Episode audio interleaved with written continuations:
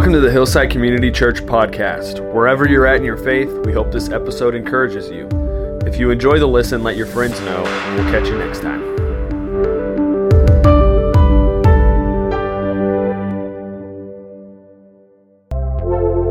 Uh, in September of 1985, a group of lifeguards in New Orleans were hosting a party at one of the city pools in order to celebrate the first summer in memory where they had no drownings at any of the pools. Okay, they made an entire season. So they're patting themselves on the back. They're having a, having a celebration. Well, there's 200 people at this party. Okay, half of them are lifeguards. So you have 100 lifeguards at this pool party. And they're having a good time. And as the night is coming to a close, uh, the four lifeguards who are on duty start to clear the pool.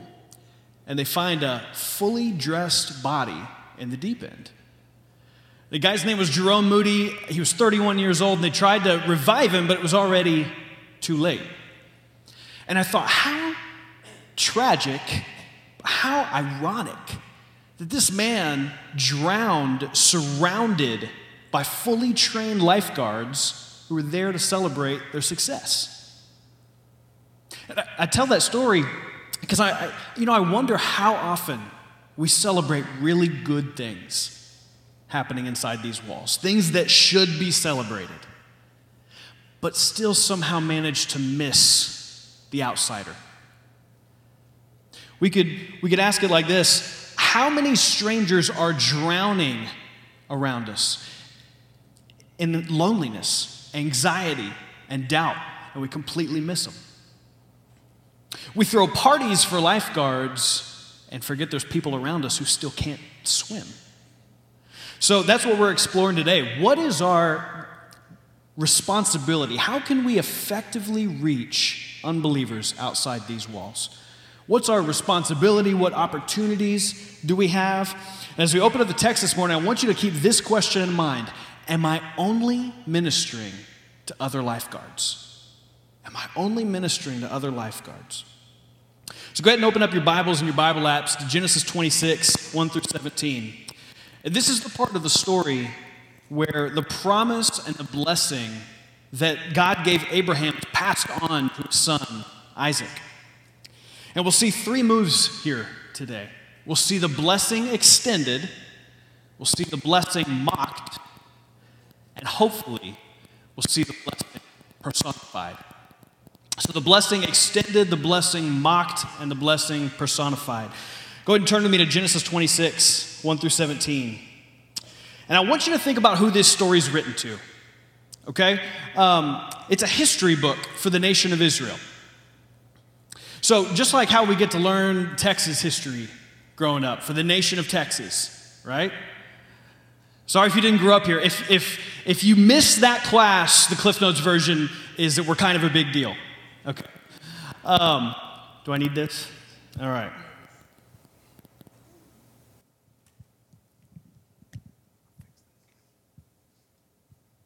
All right. Am I there? All right, I'm going to try it this way. So we grow up with these cries of remember the Alamo. Remember who we are and what got us to this point. Well, Genesis is a history book for Israel that says, remember who we are because of who God is, because He's chosen us and chosen to bless us. So these people are the insiders. These people are the lifeguards in the story, okay? Do we need to go ahead and.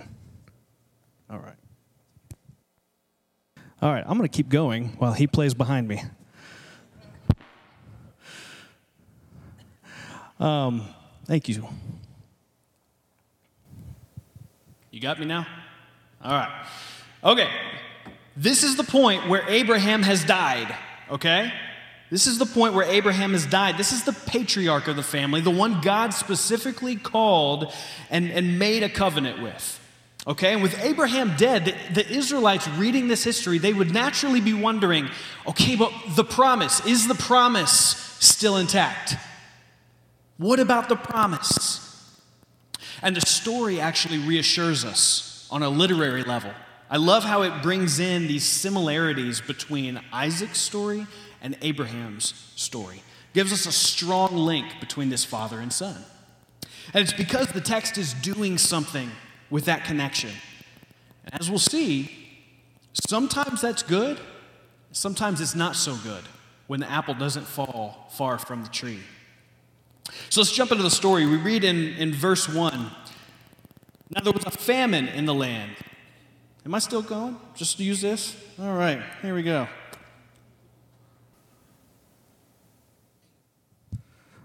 All right. Can you hear me now? Okay. There was a famine in the land besides the previous famine that had occurred in the days of Abraham. So Isaac went to Gerar to Abimelech, king of the Philistines. Now we see the first connection here, okay? We see this first connection. There's a famine, just like there was back in, in Abraham's story, and it causes him to go down to Gerar, where, where Abraham ended up in chapter 20. And so we see this connection between father and son. Okay? This is great news so far because he's walking in his daddy's footsteps. This is what we want to see. Now, God actually appears to Abraham in verse 2. He tells him uh, to stay there in Gerar, to not go down to Egypt. And when God shows up there, he promises his presence is going to be with him. He tells him in verse 3 Sojourn in this land, and I will be with you and bless you. For to you and to your descendants I will give all these lands and I will establish the oath which I swore to your father Abraham. This is, this is big news. This is great to hear. If you are a Jewish kid sitting in history class, what did you just hear? The promise is still intact, okay? The blessing is still there, and God is promising his presence is going to be with Isaac.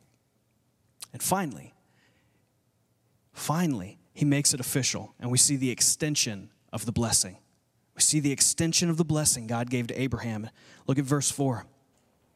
I will multiply your descendants as the stars of heaven.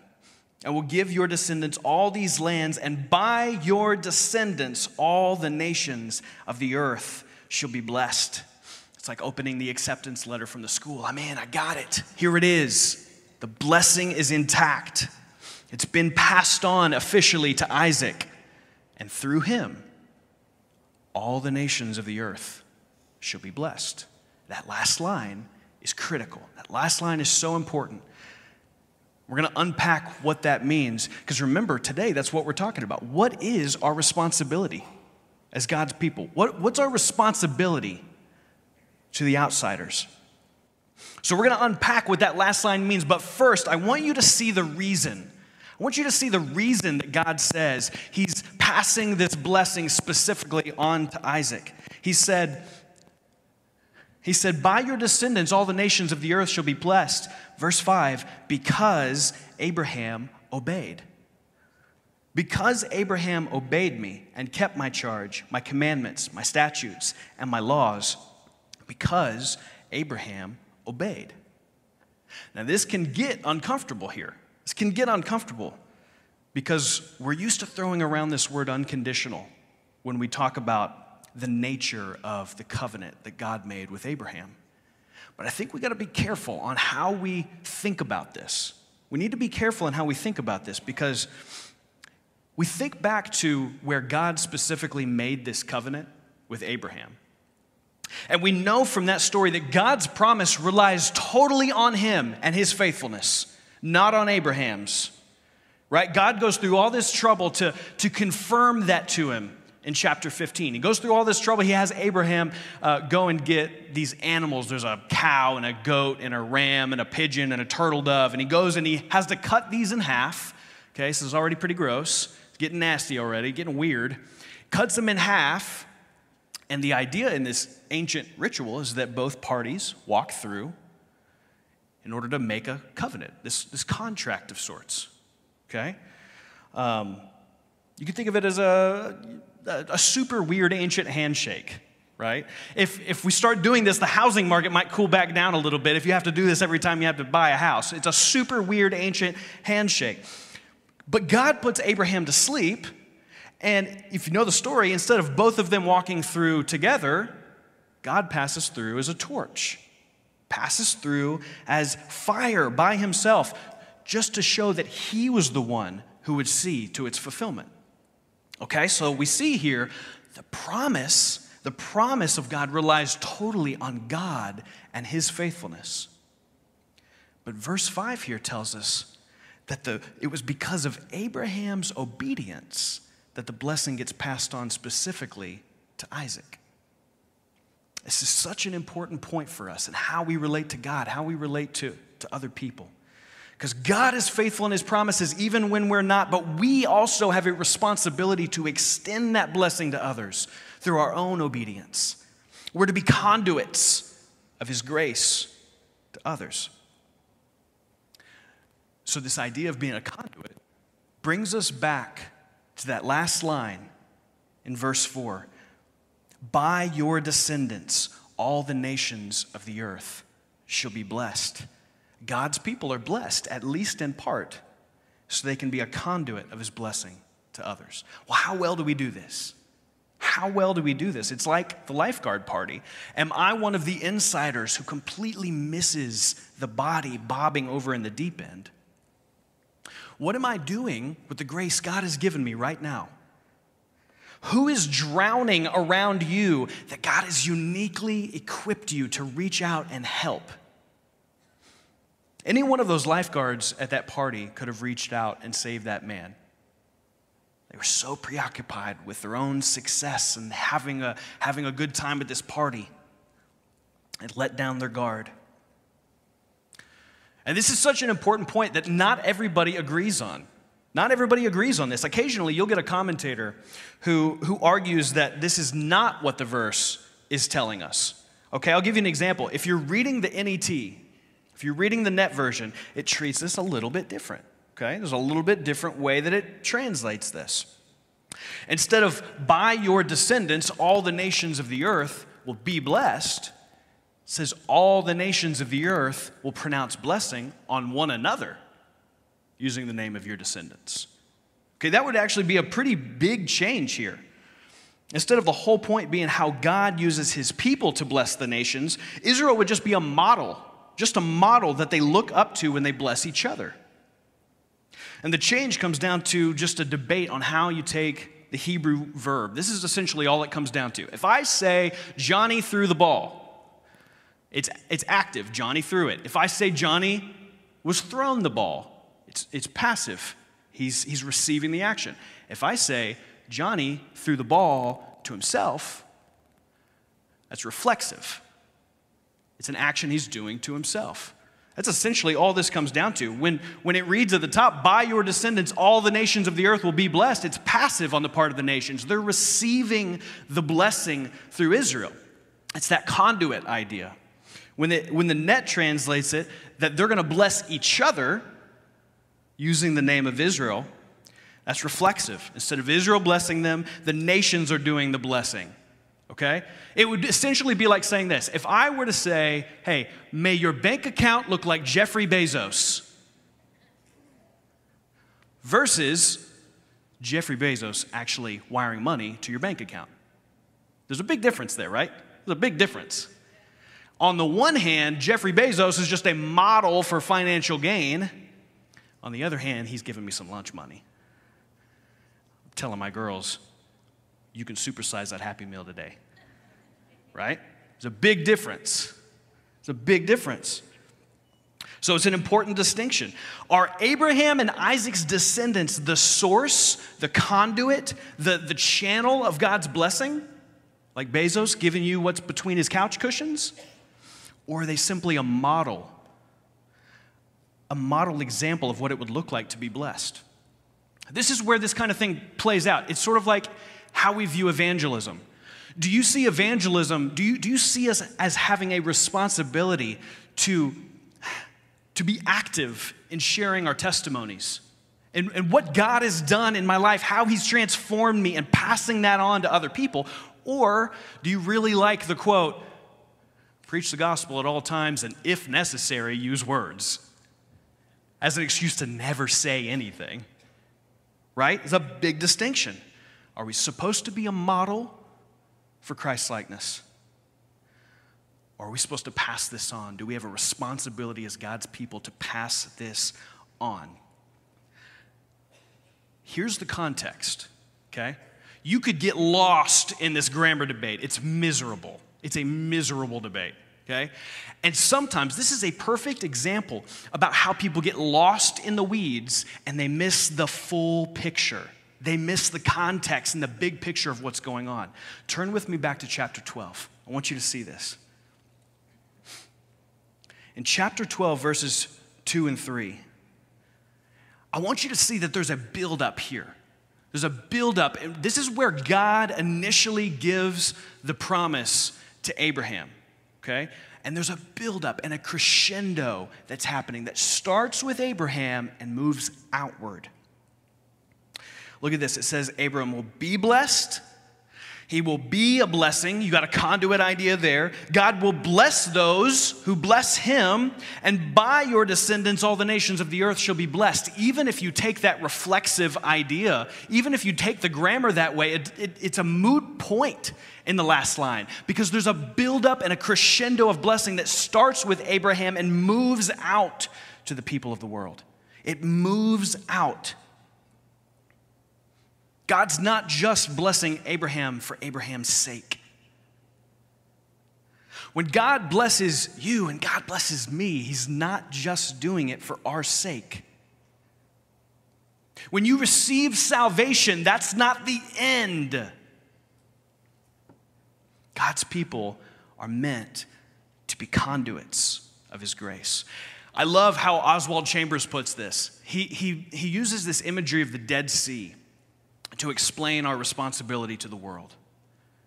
And he says that we're, we're supposed to be like fountains from which rivers of living water can flow. But too many of us are like the Dead Sea. Everything flows in, nothing flows out. Jesus, he says the same thing in, in John 7 that rivers of living water should flow out of us. He's picturing the Holy Spirit flowing from out of us, and the direction is out, so that it not only quenches our thirst, but it quenches the thirst of others as well. We're meant to be conduits of His grace. So, in our story here, Isaac, he's obeyed God's word, he stayed in Gerar, and we saw the blessing officially extended because of God's faithfulness and Abraham's obedience. But now, we're going to see Isaac make a mockery of it. So as he lives in Gerar, the men start talking and asking about his wife, Rebecca. She's apparently very beautiful. And what does Isaac do? Well, remember, for better or for worse, the apple doesn't fall far from the tree. He does the exact same thing that his dad did back in chapter 20, and he, he deceives the people, tells them that Rebecca is his sister.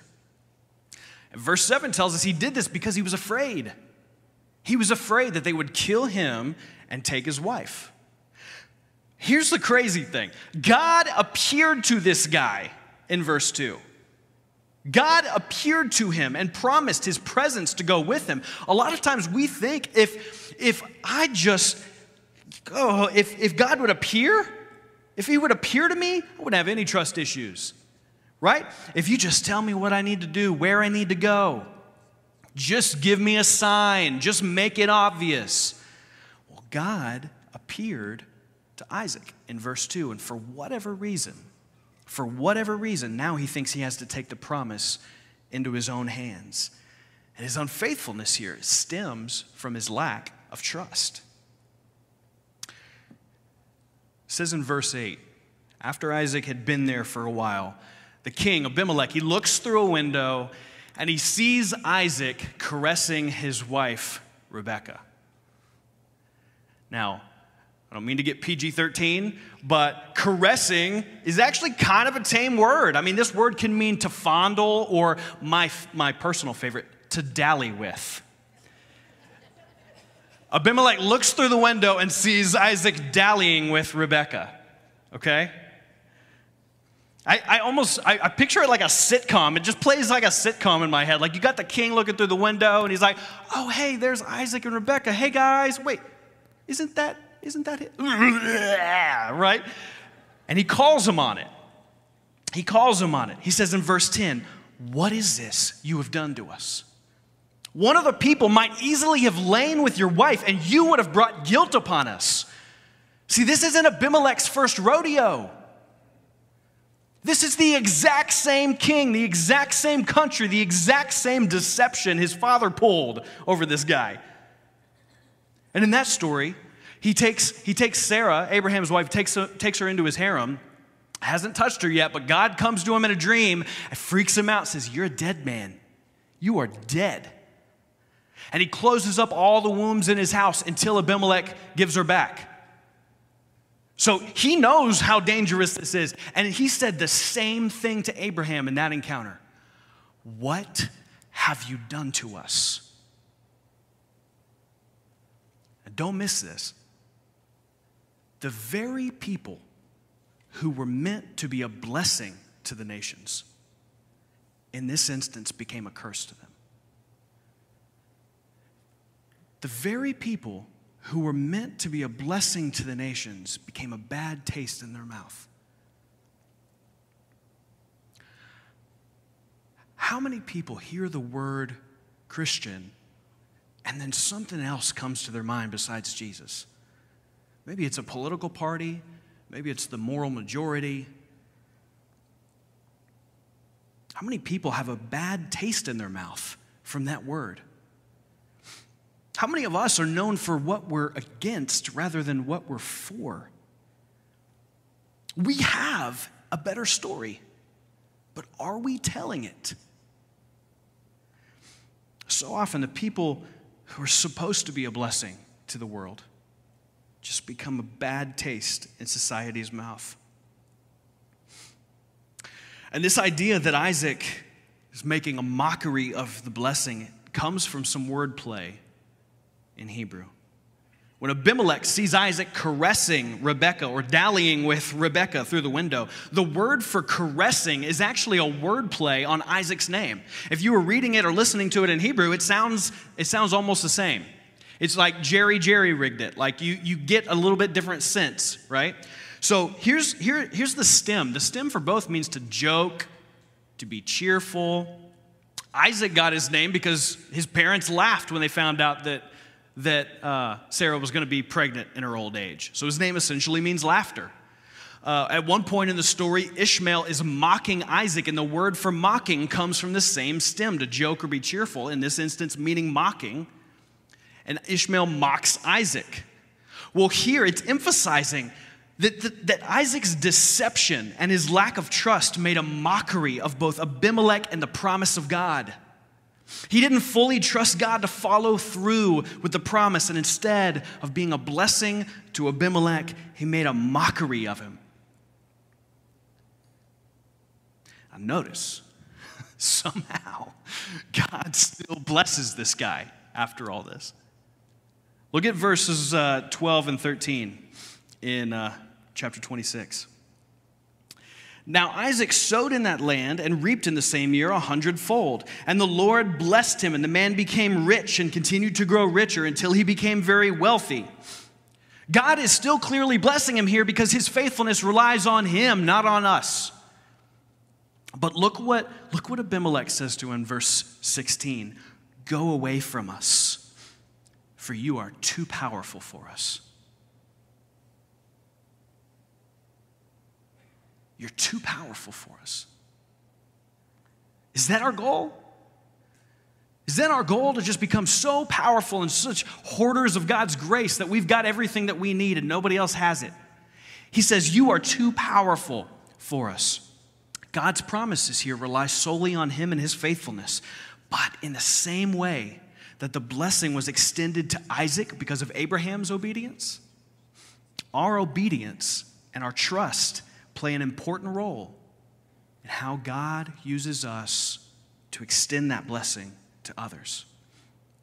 Look, how often are we hoarding God's grace, becoming collectors of it? Hoarding God's grace when we spend all of our time within the walls of the church or life groups or homes or their families and neglecting to be a light in the world. If what we're learning here doesn't compel us to go out there, what are we doing? What are we doing? Like Isaac, much of it comes down to trust. We have limited time. We think it's not all going to get done.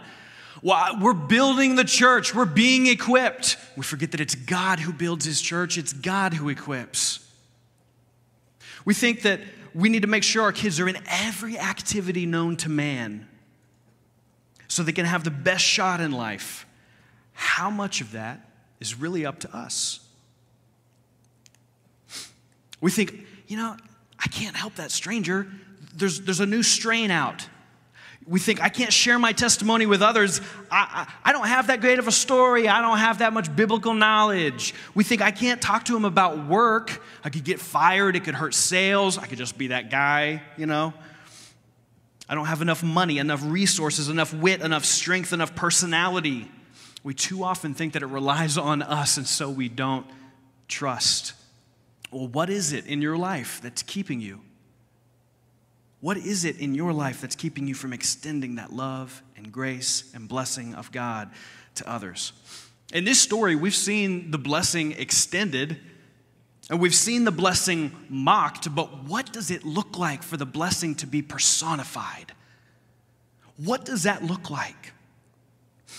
Just like Isaac received the blessing because of the obedience of one man, Abraham we have received God's blessing because of the obedience of one man, Jesus Christ. He is the model, the icon, the perfect example of obedience. He is, he is the blessing personified. And it's because his obedience passed the blessings of God onto us that we have a responsibility to pass that blessing on to others through our own obedience. So how? How can we be conduits of God's grace to the world? That image of the Dead Sea is just is so powerful because when we spend all of our time getting poured into in church and life groups and our families, getting poured into is good. But when we only pour back into those same systems, we become stagnant like the Dead Sea, always being fed, never flowing out. And this is why our life groups have missions as, as a core value. I want to I want to challenge us today to find somewhere to serve outside these walls. Outside the walls of your life group, outside the walls of your home and your family. We always ask our life groups, what would the community miss if your group ceased to exist? What void would the community have if your group ceased to exist? So we encouraged all our life groups this past semester to, to find one missional opportunity we said if you're, if you're having trouble getting started, just find one, one missional opportunity. And some of you have been crushing this, uh, but I also know the schedules don't always line up, right? Uh, I know it can be hard to figure out what to do or what need to fill. Uh, my group, you know, we went out and did uh, we did this yard for this lady. Uh, the HOA was on her. She had the dead bushes from the freeze, you know. So we got to go out, a few of us, and and and help her out and she didn't have any money, didn't have any time. Great opportunity. Um, I, we've had so many stories this past semester of uh, groups running with this um, adopting first responders, feeding them barbecue, uh, writing encouraging notes, feeding the homeless downtown under the bridge, donating food and clothing to Community Storehouse and Pregnancy Help for You. We actually had a really cool thing happen this week. Um, somebody from Samaritan's Purse called up uh, to Hillside. Uh, looking for somebody who's actually back in the tech booth right now, one of our volunteers, looking for this person and, uh, and thinking that they were on staff and trying to see how can we, how can we partner with Hillside continuing on a continuing basis, right? I was like, I don't even know. I don't even know this is happening. I love this. The fact that our groups have so many, so many opportunities going on in your own that I didn't, I got to tell this lady, hey, our groups just do stuff. Like I, I don't even, I don't even know what all is going on here. That is incredible because you are being the church. You are being the church out in the community. It is, it is incredible to see. But I know that for me, whether it's serving with a group or just being out with somebody, I know my biggest obstacle is time because ultimately my biggest obstacle is trust. I don't think of myself as having trust issues, but I bet Isaac didn't either. I bet, I, I bet he just thought he was being shrewd in a dangerous land. I I bet he thought he was being smart, that he's being practical, that he's protecting his family. Hey, it just makes sense. Right? It ultimately came down to trust. Ask yourself is the reason that I'm not extending this blessing and being a light in the, in, in the community, is it because I'm like Isaac? I don't trust God to provide unless I take my time into my own hands? Sometimes you got to be creative, right? I get it. I got two young kids. We have to be creative if we want to do anything. Some of you moms in here have to be creative when you want to go to the bathroom. Mom, mom, mom. My wife hates it when my, my kids will walk past their fully functioning adult father to my wife in the bathroom and knock on the door just to open a, a pin or something right? They walk past their fully functioning dad just to get to the mom. I know you sometimes you got to be creative with your time. Or maybe some of your lack of time stems from your kids' schedules. They're involved in every sport, every band meet, every club because they got to get into the best college, have the shot at the, the pros or whatever the case may be. Do you think that part of that, at least, might be a lack of trust? That they're either maybe going to fail or just not be successful enough if you don't get them into every single activity. Sometimes, sometimes we feel like, sometimes we feel guilty as parents if we don't use up all our resources on our kids. Sometimes it just feels irresponsible. I get that feeling. You want your kid to have every opportunity to succeed in life. But if that's the case, why not bring them along? Teach them the value of serving, teach them the value of extending God's grace to other people. So, some of it may be time, some of it may be priorities. Uh, some of it is really just that we don't know where to get started. We don't know what need to fill. Well, we wanted to take some of that guesswork out for you. So, we're going to roll out something new on the Serve dashboard today. Um, you've You've seen it, you, it's been incredible for going on and, and finding opportunities to serve here at church.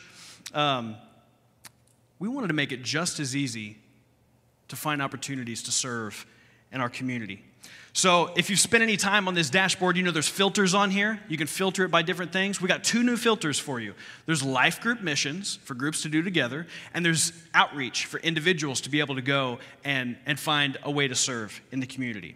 So, if you're the missions coordinator for your group, this is a great place to go sign up sign up your group to, to do a project. If, if you're just in here and you just want to find something to do in the community, it's a great tool for that. So, we're going to be rolling out more and more opportunities in the coming weeks for the fall. But here's what we have for you today. I'm really excited about this. Every year, we do this back to school blessing, okay, for these single moms. Uh, they get to come in and get some backpacks and school supplies. Um, this year, we're going to add something on top of that. We're going to adopt a teacher. We're going to do an adopt a teacher thing. We've partnered with Friendship Elementary right down the street, it's a Title I school. We're going to adopt all 48 of their teachers. We're gonna, here's what this opportunity looks like. If you go on the dashboard, if you wanna sign up for this, it's gonna be you give them a, a $50 gift card along with a note of encouragement to say, hey, I'm praying for you. Hey, I know it's been a tough year. Hey, Jesus loves you, and I just, I just wanted you to know it. I just wanted you to know it. How many, to use the lifeguard analogy, how many teachers have been drowning this year in anxiety? I live with one of them. Drowning this year in anxiety trying to learn an entirely new way of teaching online and in person.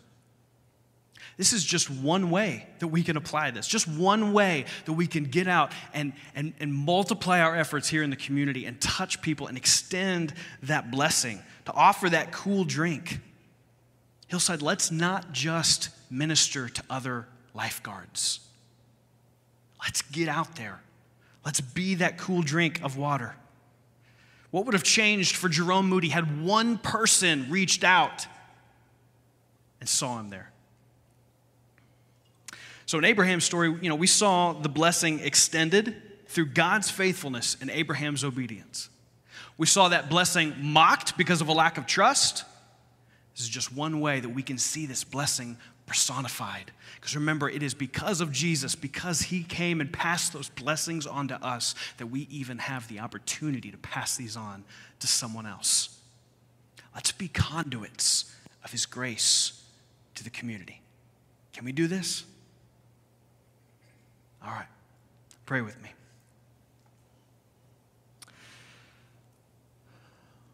Lord, I thank you. I thank you for coming and for showing us what perfect obedience looks like, for exemplifying it, for passing that on to us. God, I ask that, that we would be responsive, that we wouldn't just sit on so, so great of a salvation, but that we would, we would look for opportunities to be led by your Spirit to find ways to serve. Lord, I ask that you would lead us, that you would guide us, that you would um, make divine appointments so that we can pass these blessings on to others, Lord, and see people come to know you. It's in Jesus' name we pray. Amen.